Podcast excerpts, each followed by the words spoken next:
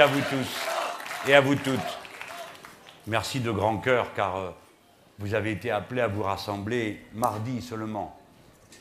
Et sitôt que la nouvelle est arrivée jusqu'à vous, vous avez pris vos dispositions pour être là à ce moment. Merci à toi, Bernard, pour tes mots d'accueil et bien sûr euh, Hervé. Mais d'abord, vous tous, parce que je n'ai qu'à regarder vos yeux pour savoir que vous avez compris ce que nous sommes en train de faire. Ce matin, j'ai déposé ma candidature pour être le député de la 11e circonscription du Pas-de-Calais.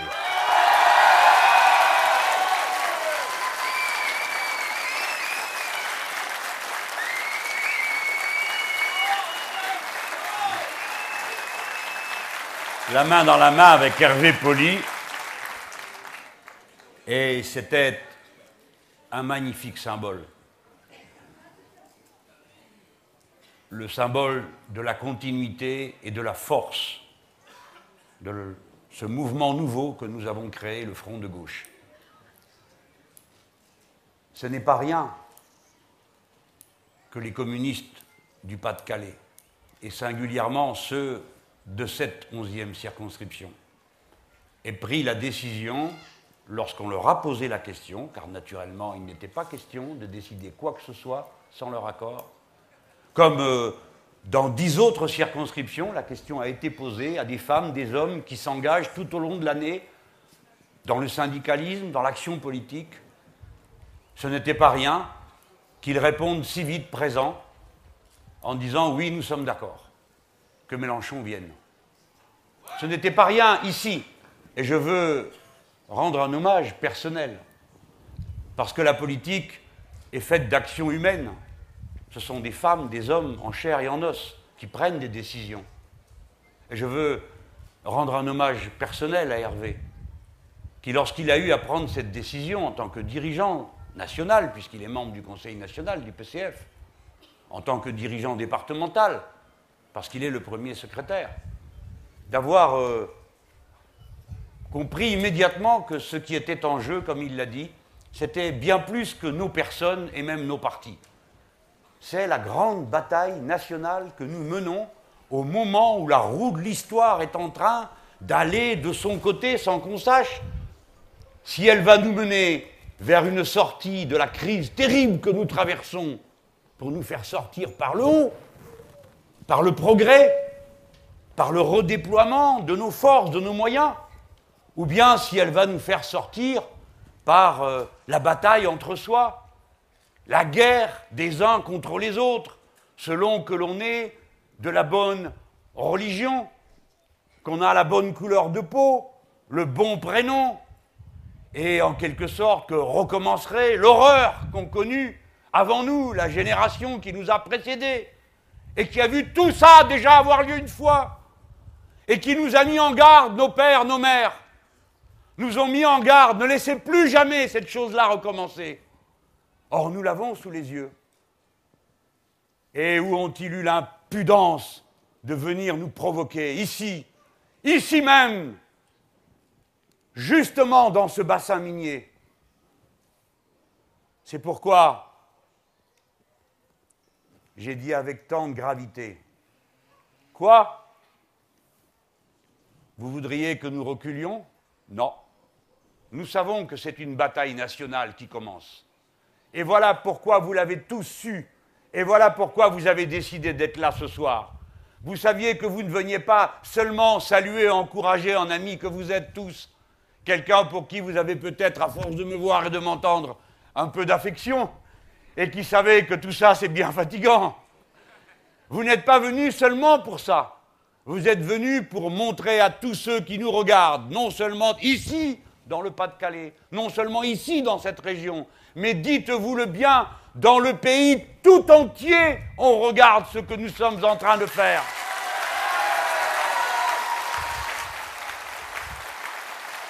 Et dans tous ces pays où tant de gens ont regardé parce qu'ils aiment la France, peut-être parce qu'ils ne la connaissent pas d'assez près, ils nous aiment, ils sont persuadés quand ils sont de gauche, que la France est en quelque sorte le cratère de toutes les révolutions. Ils nous ont regardés, ils nous ont vu le front de gauche, si dynamique, si puissant, nous assembler par milliers milliers à la Bastille pour la reprendre, puis à la place du Capitole, puis à Marseille. Et vous avez peut-être pour beaucoup d'entre vous participé à ce meeting incroyable que nous avons fait à Lille, où je peux vous faire l'aveu que nous étions complètement dépassés par votre nombre. Ils nous regardent, et alors ils voient qu'à l'heure où dans toute l'Europe, le nationalisme étroit et borné rejette son poison, là où nous, nous pratiquons le patriotisme. Le patriotisme, c'est l'amour des siens. Le nationalisme, c'est la haine des autres. Eh bien, ils nous voient, ils ont vu tous ces drapeaux rouges à la Bastille, et ils entendent dire qu'à l'heure où partout les nationalismes montent, eh bien, non seulement nous tenons tête, nous en France, mais nous allons les défier là même où ils ont cru qu'ils nous feraient reculer. Voilà le sens, la signification immense de ce que nous sommes en train de faire et qui commence sur cette place à Méricourt, alors qu'on m'avait dit Ah, mais non, non, non, faites pas de meeting, ça ne se fait pas. Vous n'occuperez pas les places dans le Pas-de-Calais comme vous l'avez fait ailleurs. Si, on les occupera ici comme ailleurs. Nous allons, par notre nombre tranquille, par nos visages souriants, par les générations mélangées, par les prénoms mélangés, faire cette démonstration tranquille qu'à côté des visages sinistres de la haine, il y a une force plus puissante, celle que nous ont enseignée génération après génération ici, de manière à ce que la leçon ensuite ait été entendue dans tout le pays. Il existe une force plus grande et cette force porte deux noms, fraternité, partage.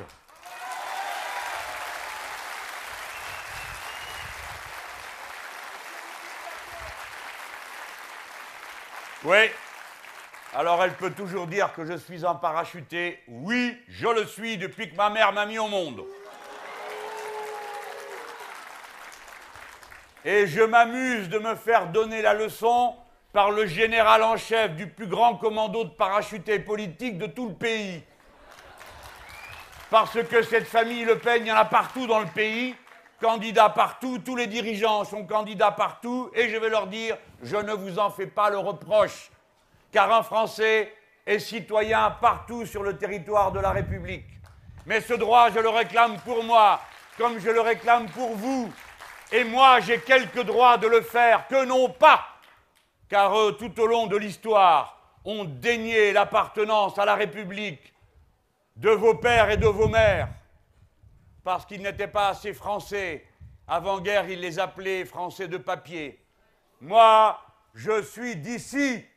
Je suis du Pas-de-Calais, du bassin minier, pour la raison que, comme vous, mes grands-parents n'étaient pas français. Parce que, comme vous, j'aime le cœur ardent, ma patrie républicaine.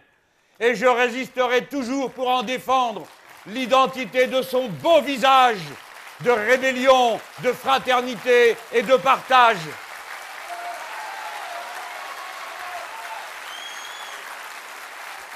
Et ce n'est pas pour rien qu'Hervé et moi, ce matin, après avoir déposé notre candidature, sortant de la préfecture, nous avons fait une halte que les circonstances, en quelque sorte, avaient rendue quasi inévitable, puisqu'on m'avait offert un bouquet de fleurs. Nous avons déposé ce bouquet de fleurs sur la stèle de Jean Moulin.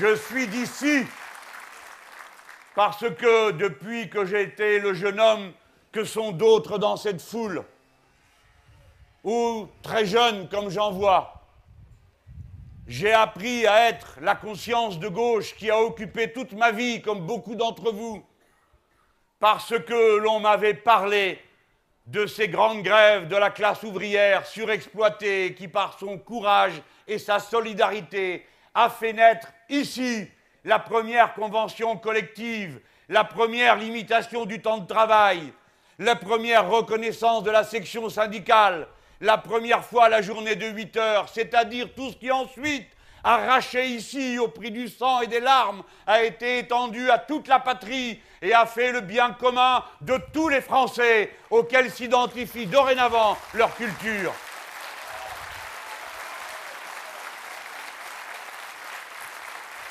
Oui, je l'ai appris et je ne savais pas où était le puits d'Aomé. Je l'ai appris et cette leçon m'a transformé comme homme et elle a rempli toute mon existence. Ici, d'abord et avant tout, on a su se serrer les coudes. Quand 2000, 200 000 Polonais ont été amenés ici parce qu'il n'y avait plus assez de bras pour faire le travail, déjà, c'était la vieille chanson de l'émigré que l'on amène quasi de force, le plus courageux que l'on arrache à son pays, qui est obligé de laisser derrière lui les siens son village, ses habitudes, ses fêtes, sa famille, pour aller travailler durement loin. Et ensuite, ça a été les ouvriers marocains, les ouvriers algériens, eux aussi arrachés à leurs habitudes, amenés ici, et à qui nous disons aujourd'hui une chanson d'amour et de fraternité. Ensemble nous sommes, ensemble nous vivrons, ensemble nous tenons les coudes.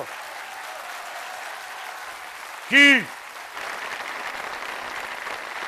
qui, sinon, ces Polonais et leurs enfants ont été l'honneur de la patrie lorsqu'en 1941 ils ont déclenché ces grèves patriotiques d'un courage inouï en face de l'occupant nazi. On voit à ce moment de quel côté chacun était. D'autres parfois combattaient sous l'uniforme de l'ennemi.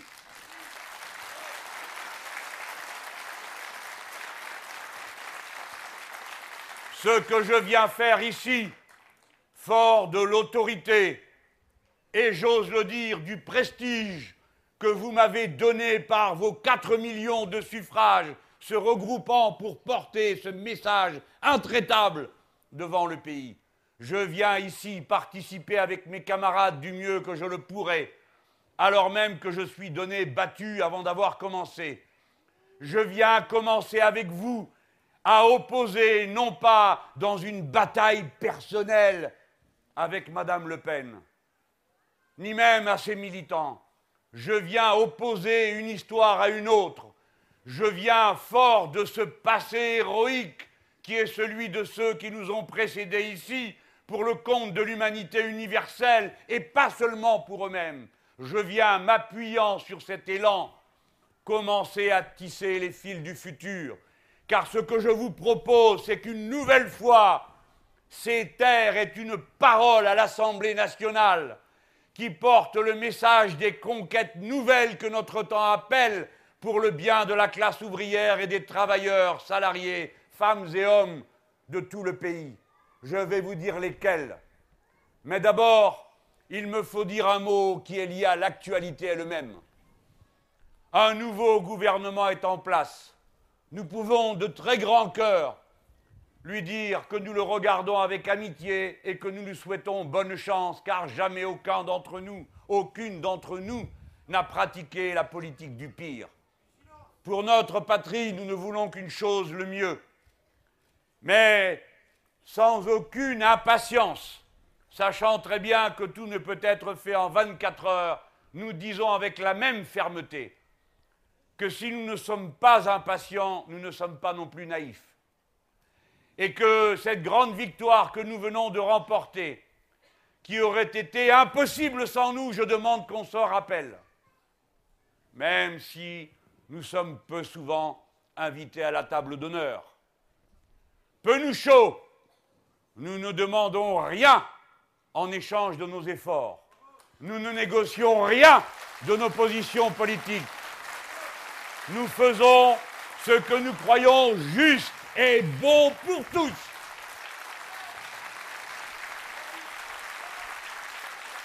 Autonome et conquérant. C'est pourquoi, néanmoins, je dis à mes camarades socialistes que lorsqu'une victoire est remportée par la gauche contre la droite, il faut que le peuple en reçoive la part qui lui revient. Mais sans aller plus loin, puisque ce gouvernement n'a que 24 heures et que je ne veux pas que l'on dise d'une quelconque manière que nous serions là, trépignants et impatients, nous qui avons fait preuve de tant de patience dans le temps et dans l'histoire.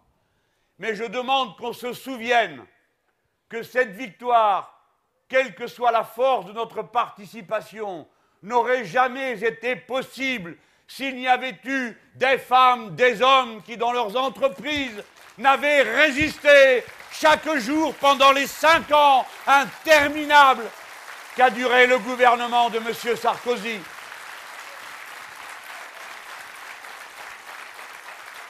Sans les syndicalistes qui se sont opposés pied à pied tout ce temps aux mesures que la droite faisait avancer, sans ceux qui se sont battus avec cette détermination et ce courage, perdant des jours de paye quand elles sont déjà si maigres, faisant tant d'efforts pour défendre la retraite à 60 ans, notre grande et magnifique conquête de 1981, dont nous exigeons qu'elle nous soit rendue. Rien n'aurait été possible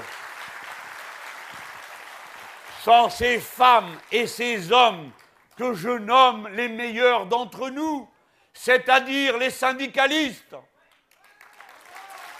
C'est pourquoi je m'adresse à Jean-Marc Ayrault, le nouveau Premier ministre, et je lui dis, au nom de tout ce qui nous a rassemblés, dans de si nombreuses circonstances. À cette heure, Jean-Marc, pense d'abord aux nôtres qui ont été si maltraités.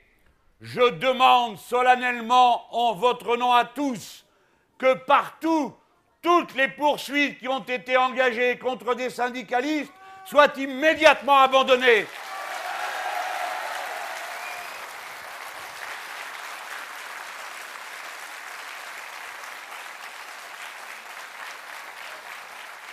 Partout dans les tribunaux, le ministère public, les procureurs doivent renoncer à ce que continuent ces poursuites. Je demande que l'on cesse de persécuter l'ouvrier Xavier Mathieu qui a mené en notre nom la lutte magnifique que vous connaissez. Je demande, tout ceci ne coûte pas un euro, qu'on ne vienne pas me dire que ça fâche Madame Merkel à part les syndicalistes, à la fâche. Je demande que justice soit rendue aux travailleurs et que partout les décisions de justice leur ont été favorables, alors qu'elles soient appliquées, car la loi et la justice rendue au nom du peuple français doivent être appliquées. Je pense à ces femmes trahies par leurs patrons voyous à Saudi Médical, qui font ces produits de haut niveau, qu'il a délocalisés en Chine en montrant comme prototype des lots fabriqués en France. Ces femmes, depuis sept mois, alors que la justice a tranché 32 fois en leur faveur, ces femmes restent sans paye parce que la loi n'est pas appliquée, les décisions de justice ne sont pas appliquées. Je dis maintenant qu'il faut que les multinationales et tous ces gens sachent qu'en France, nous avons commencé à nous libérer d'eux et qu'ils n'ont plus, pour finir, le privilège de la puissance et de l'arrogance plus fort que celui de la loi et de la justice.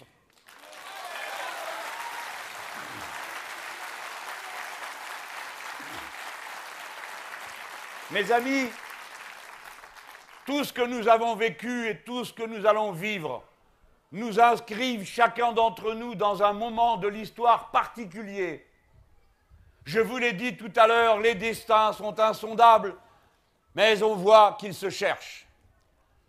Notre nouveau président de la République, à qui je crois que nous pouvons adresser un salut amical, s'est rendu auprès de Madame Merkel, comme c'est l'habitude et comme c'est une nécessité si nous voulons que Français et Allemands à chaque étape de leur histoire, se parlent, quels que soient naturellement les gouvernements. Mais c'est un très mauvais commencement que nous avons reçu de cette Madame Merkel. Il est temps pour elle de comprendre que par leur vote, en chassant M. Sarkozy, les Français ont commencé à briser cette espèce de directoire européen que l'on nommait le mercosisme.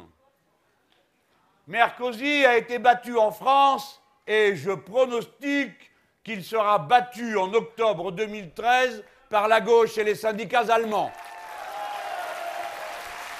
D'ici là, il faut que cesse la politique absurde qui est menée et qui a pour nom l'austérité, le redressement des comptes publics, blablabla, bla, bla, bla, c'est-à-dire plus de services publics, plus de prestations sociales, de manière à ce que la marchandise coûte le moins cher possible et que tout le monde n'ait d'autre issue que de se payer par ses propres moyens ce qu'il recevait hier du service public que ce soit la santé, l'éducation, le transport, etc., qui est, comme vous le savez, le projet de civilisation de ces gens. Non seulement ça n'a pas de sens et ça ne marche pas, parce que dans aucun pays du monde, ça ne marche, mais nous venons de voir à quelle aberration cela conduit de donner le pouvoir au capital financier, comme est en train de le faire le directoire de Mme Merkel. Regardez, même si vous ne comprenez pas tout à l'économie, et je suis bien d'accord pour dire que c'est tellement compliqué, vous savez, les arnaques, c'est toujours plus compliqué que la vie simple. Voilà maintenant deux ans que dure un scandale inouï. La Banque centrale européenne prête de l'argent à des banques privées à 1%. Je suppose que la plupart d'entre vous aimeraient bien emprunter à 1%. Oui, moi aussi. 1%. Et ces banques privées prête aux États à 6, à 7 dans le meilleur des cas, et jusqu'à 18%. C'est déjà un scandale inouï dont nous disons, Front de gauche, depuis le début, la Banque centrale devrait prêter directement aux États. Alors ça peut paraître compliqué, mes amis, mais le résultat est le suivant. C'est qu'aussitôt, il n'y aurait plus de spéculation possible. Et à ce moment-là, les taux d'intérêt baisseraient. Et alors les États seraient en situation de continuer à garantir le fonctionnement des services publics, de payer les fonctionnaires, de payer les pensions, et tout cet argent qu'on donne à ce qu'on appelle les petites gens, c'est-à-dire à ceux qui font tourner le monde, il retourne aussitôt dans l'activité. Vous le savez bien, car vous, quand on vous augmente de 2 euros de l'heure, vous ne téléphonez pas à votre conseiller financier pour savoir où vous allez les placer.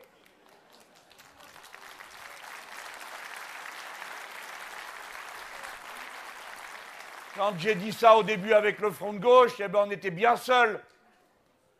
Mais écoutez ça, les gens. Il paraît que c'était nous les pas malins, qui ne comprenons rien. Vous savez combien devait la Grèce au départ? Au total, tout ce qu'elle devait, 298 milliards. Et savez-vous combien a coûté le plan de sauvetage? 340 milliards. Autrement dit, si on avait prêté directement, toute cette gabegie n'aurait pas lieu. Pourquoi elle a lieu? Pour que des banques fassent des profits et des surprofits qu'elles-mêmes replacent. C'est-à-dire que vous n'envoyez jamais la couleur dans l'activité réelle, dans l'économie, celle qui vous permettrait de vivre. Qu'on ne me dise pas qu'il n'y a pas d'autre solution que d'étrangler les Grecs. Il y en a une autre. Il y a aussi une autre solution que celle qui consiste à faire peur aux Français en leur disant si vous ne tenez pas à carreau, si vous renoncez pas à votre école, si vous renoncez pas à vos soins, si vous ne renoncez pas à vos transports, alors le grand méchant loup va venir et vous dévorer.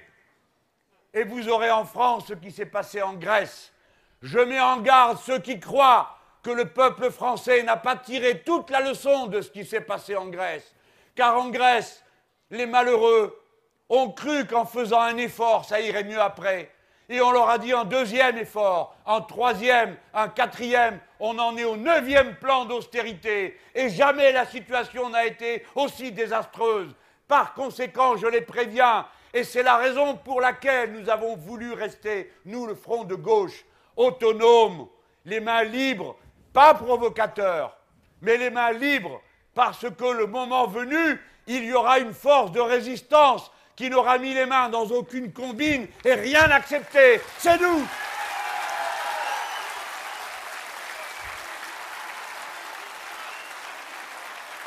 Camarades,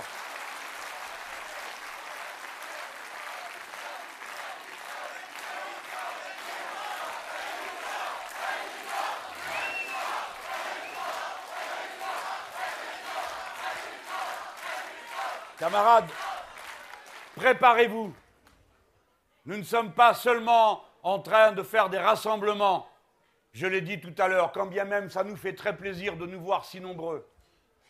Nous sommes en train de nous préparer comme une force politique consciente et éduquée, qui sait où elle va et qui comprend les problèmes qui sont posés. Pourquoi? Regardez à quelle vitesse les événements peuvent aller. Le Front de gauche en Grèce, à l'élection précédente, en 2009, il faisait 4,5% des voix. L'élection vient d'avoir lieu et nous avons fait 18% des voix et nous sommes la deuxième force politique du pays.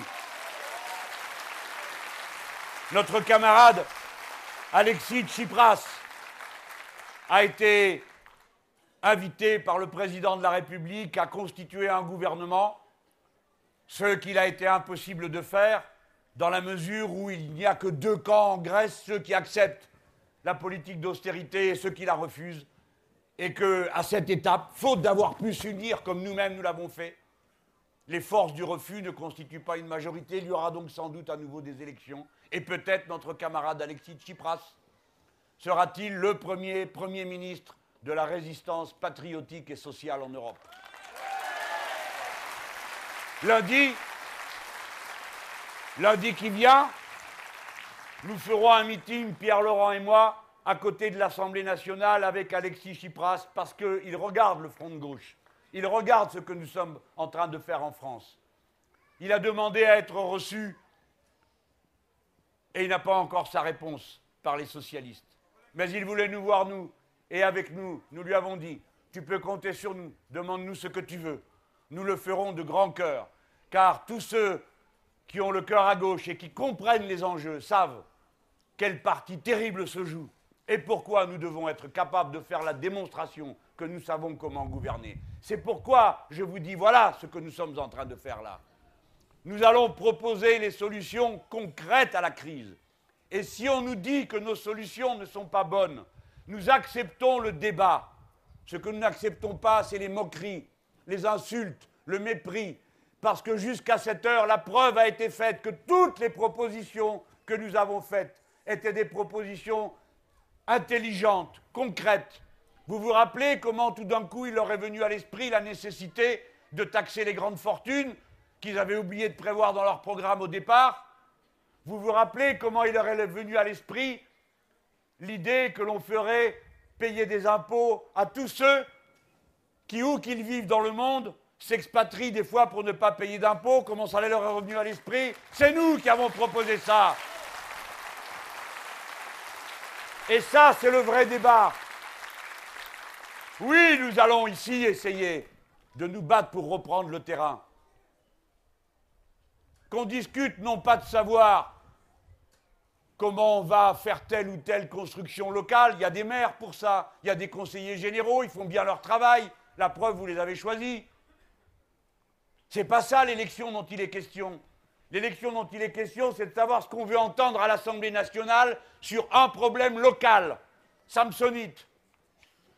Qui est-ce qui a une réponse locale au problème de Samsonite? J'écoute. Personne. Et c'est peut-être pour ça que quand les Samsonites vont au tribunal, il n'y a personne à part nous. Quelle est la réponse au problème local de Samsonite? Eh bien, c'est une réponse nationale, figurez-vous. Et c'est une réponse qui met en cause les droits de la propriété privée absolue des moyens de production. Parce qu'aujourd'hui, la loi est ainsi faite que quand il possède une usine, c'est comme autrefois le seigneur féodal qui possédait la terre et les gens qui avaient dessus. Il n'y a pas de limite apparemment à leur pouvoir. Ils peuvent vendre en toute irresponsabilité une entreprise et la condamner à la faillite frauduleusement sans s'occuper de savoir quelles sont les conséquences sociales ou environnementales Eh bien, il faut donner une réponse. Et cette réponse, nous l'avons. Nous l'avons écrite. Et c'est notre honneur de savoir que c'est d'ici qu'elle part. C'est l'interdiction des licenciements boursiers de ce qui va avec. Et c'est notre camarade Ouattara qui l'a déposée. Elle est venue d'ici. Voilà la bataille que je mène. Je reprends avec vous le fil de l'histoire à l'endroit où il a été interrompu dans les luttes sociales progressistes et je le renoue à la bataille démocratique et parlementaire. Dominique nous a écrit une bonne loi. À quatre voix près, il la faisait passer au Sénat. Sauf erreur, nos camarades socialistes l'ont voté. Il nous a manqué des voix du PRG et la voix de Jean-Pierre Chevènement. Eh bien, mes amis, cette loi, nous allons la présenter. Si vous m'élisez, je la présenterai au nom, en votre nom, à l'Assemblée nationale.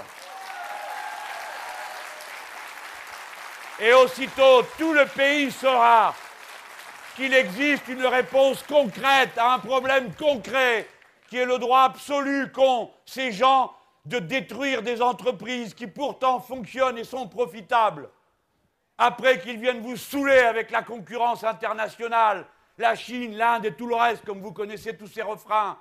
C'est même pas nouveau, parce que vous, ici, la première fois qu'on vous a tapé dessus, c'était à la mine, qu'on a commencé à vouloir baisser les salaires, c'était au siècle dernier. Quel était l'argument déjà? Le charbon belge coûte moins cher. Ça a toujours été leur argument. Ils trouvent toujours un plus pauvre, un plus misérable, un plus exploité à opposer à celui qui gagne son pain à la sueur de son front ici. Ils ont toujours été les mêmes. Donc c'est la loi qui nous protège et nous permet de faire les avancées de civilisation dont nous avons besoin. Voilà la réponse concrète à un problème concret. Je vais vous en poser un deuxième cas concret du risotti. C'est-il pas local, ça? Très bien. C'est local, non? Merci de suivre. Alors, c'est quoi la réponse locale à ce problème local?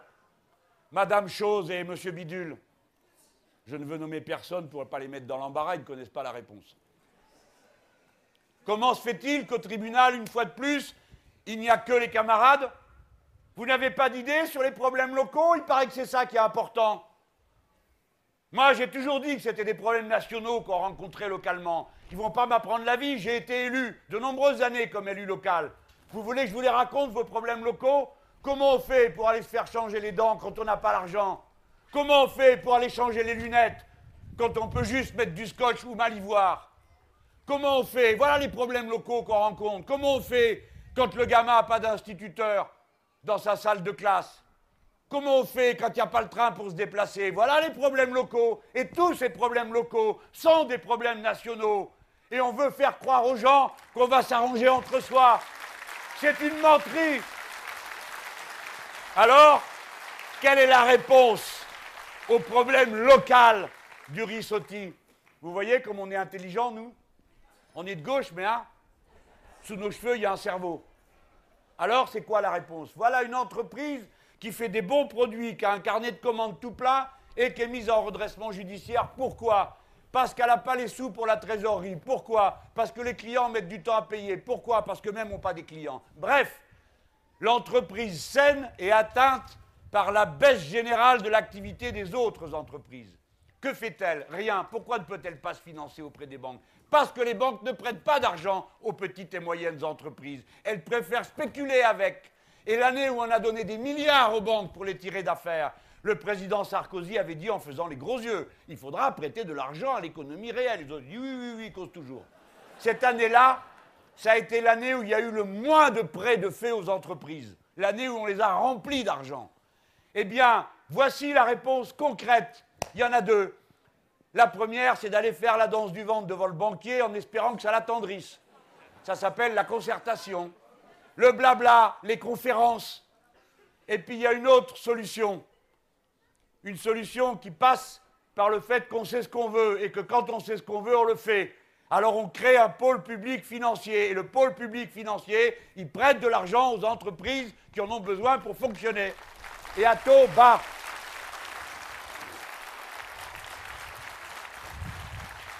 Je me propose de répondre à tous les problèmes concrets.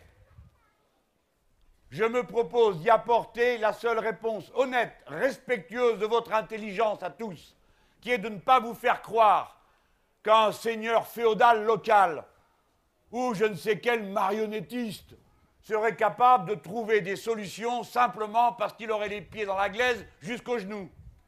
Parce que nous, des racines, on les a ici. Et ça n'a pas suffi. On sait très bien que nos élus se battent pour le mieux. Mais on n'aura rien tant qu'on n'aura pas changé tout. Voilà la vérité que nous avons compris politiquement. Et c'est ce message-là que je vais porter à l'Assemblée nationale.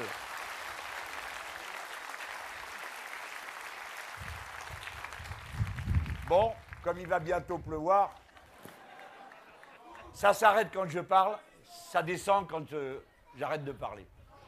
À Toulouse, ils ont pris une douche après la Marseillaise. Voilà quelques exemples de ce type de bataille. Nous allons lier trois choses. C'est pour ça que ce n'est pas une bataille personnelle. Certains me disent la mine un peu gourmande. Oh, monsieur Mélenchon, surtout pas une bataille de catch. Moi, je ne pratique pas le catch, je vois bien qu'il ne rêve que de ça. Mais si vous ne voulez pas que ça soit une bataille de catch, les observateurs, écoutez ce que je dis.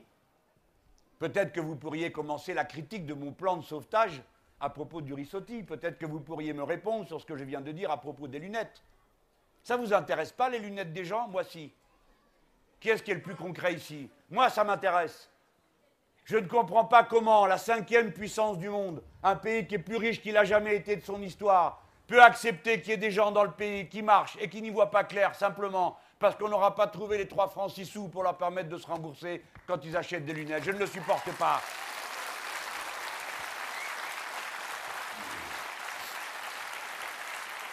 Notre bataille, elle va lier trois choses que nous allons unir, et c'est en les unissant que tout le monde verra et aura envie d'être avec nous.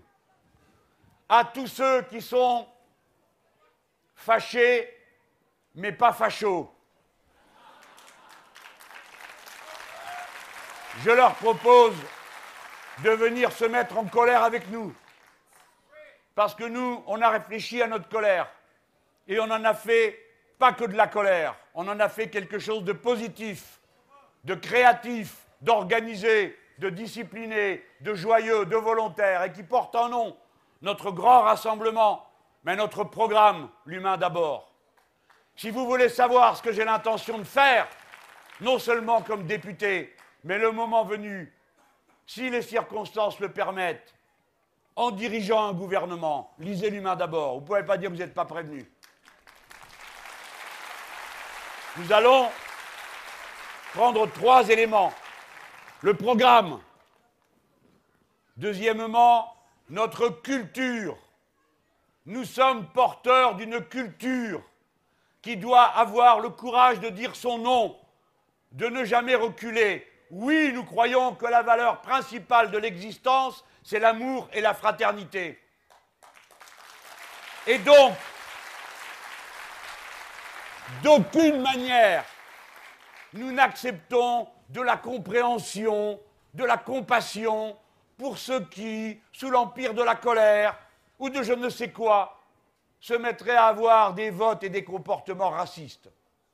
Nous croyons, nous, immigrés français, et à plus forte raison, enfants et petits-enfants d'immigrés qui formaient avec nous tous la patrie commune des Français. Même patron, même combat. Même cœur humain, mêmes affections. Nous sommes heureux de vivre ensemble et nous ferons honneur à nos anciens qui nous ont précédés dans cette voie. Je vous demande, vous qui connaissez chacun de vos voisins mieux que moi, de les regarder dans les yeux et de leur demander est-ce que tu aurais dit ça à ton grand-père? Est-ce que tu aurais parlé de cette manière à ta grand-mère? Est-ce que tu lui aurais dit comme ça a été dit à l'époque, rentre à la maison? Ou bien est-ce que tu lui aurais dit, regarde comme nos enfants sont beaux, regarde comme ils s'amusent ensemble, regarde comme la vie est belle, regarde comme on est fort, dès lors qu'on s'aime et qu'on se tient les coudes plutôt qu'on se montre du doigt. Voilà la culture dont nous sommes porteurs, la beauté, l'intelligence, la lumière. Et enfin, je vous l'ai dit, nous sommes les héritiers d'une histoire d'une histoire qu'il faut porter bravement et redire aux gens d'ici. On dit il y a une insécurité culturelle. Bon, bon, d'accord. Insécurité culturelle qui justifierait que tout d'un coup on se sente plus français à l'extrême droite alors que l'extrême droite n'a rien à voir avec l'esprit de la République française. Et puis franchement, hein, l'insécurité culturelle, il n'y a qu'à regarder le prénom des gens. Hein. D'accord, il y en a qui s'appellent Mohamed, mais il y en a d'autres qui s'appellent Steve, c'est pas plus français. Allez, il faut laisser toutes ces balivernes. Appelle-toi comme tu veux, peu importe, du moment que tu es un type sympa ou une fille chic, tout va bien. C'est ça qui compte, c'est les sentiments, c'est la qualité humaine. C'est pas le prénom ou la religion, on s'en fout. Je reviens pour finir à notre histoire. Mes amis, c'est comme ça, j'ai voyagé le pays tellement de fois. Je l'ai parcouru dans tous les sens.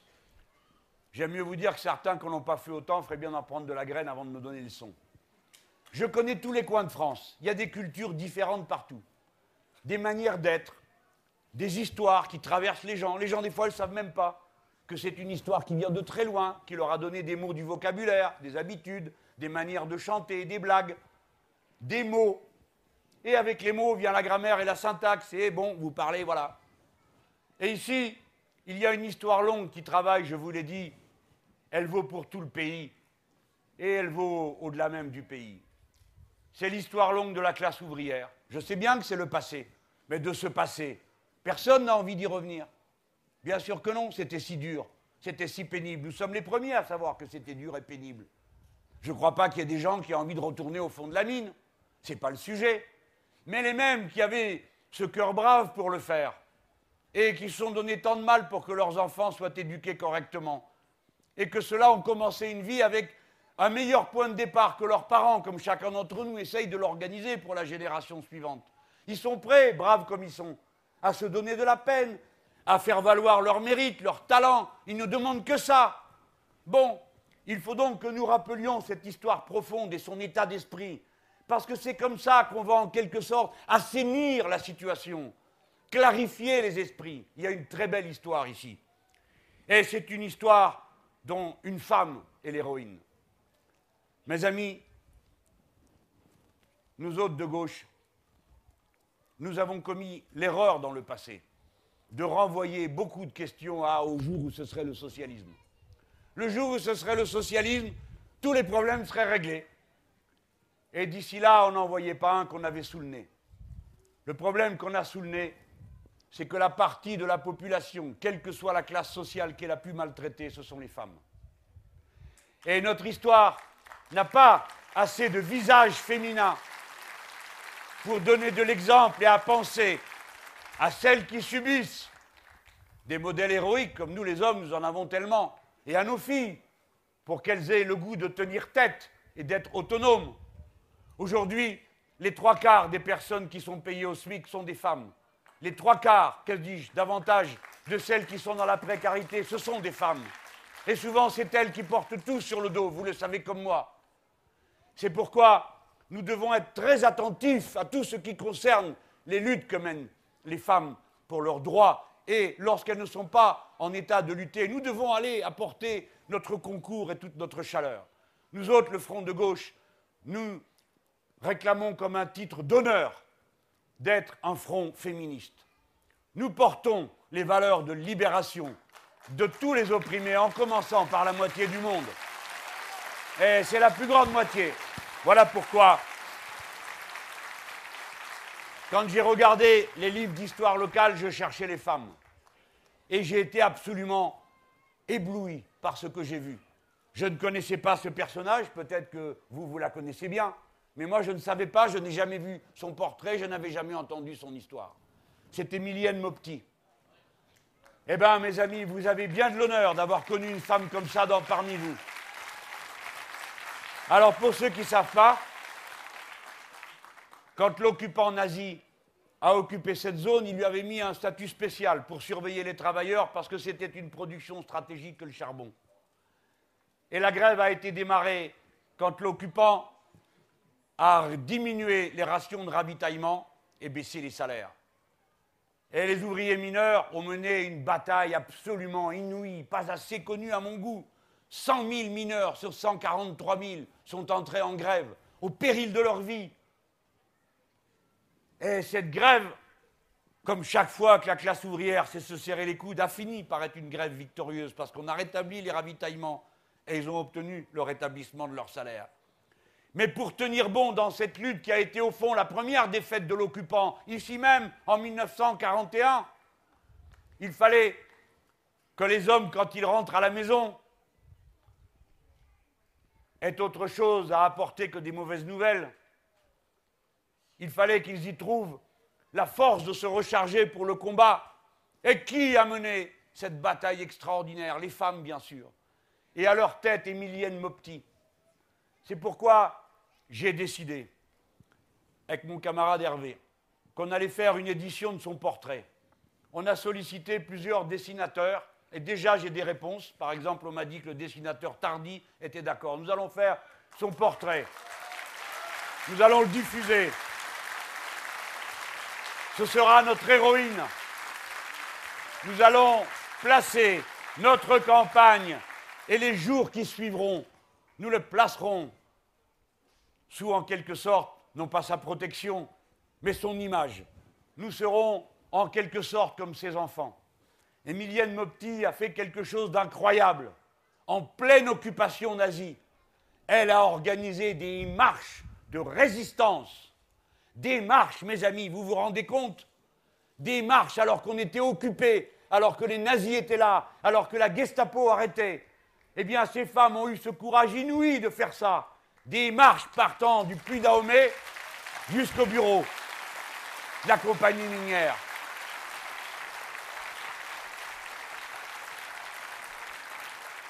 Emilienne Mopti a été trahie, arrêtée, torturée sauvagement compte tenu des responsabilités incroyables qu'elle avait dans la lutte.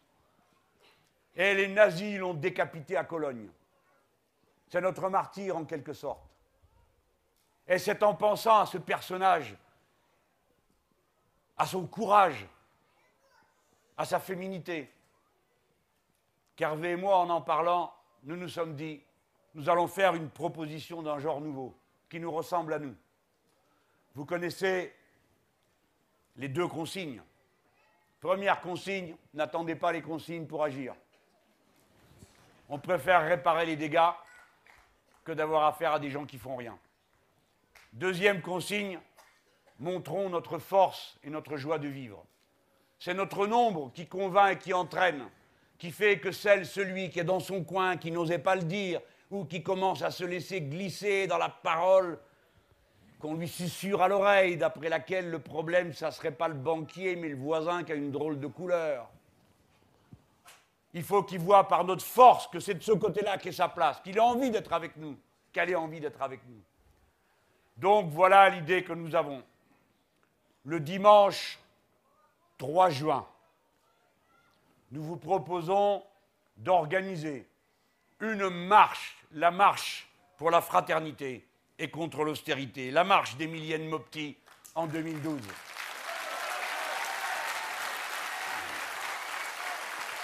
Préparez-vous les gens.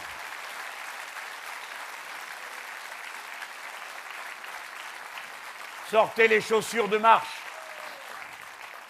Prévenez la famille, les amis, les cousins, les voisins qu'ils soient de la circonscription, du département, de la région, qui viennent d'où ils veulent, à pied, à cheval, en voiture et le reste.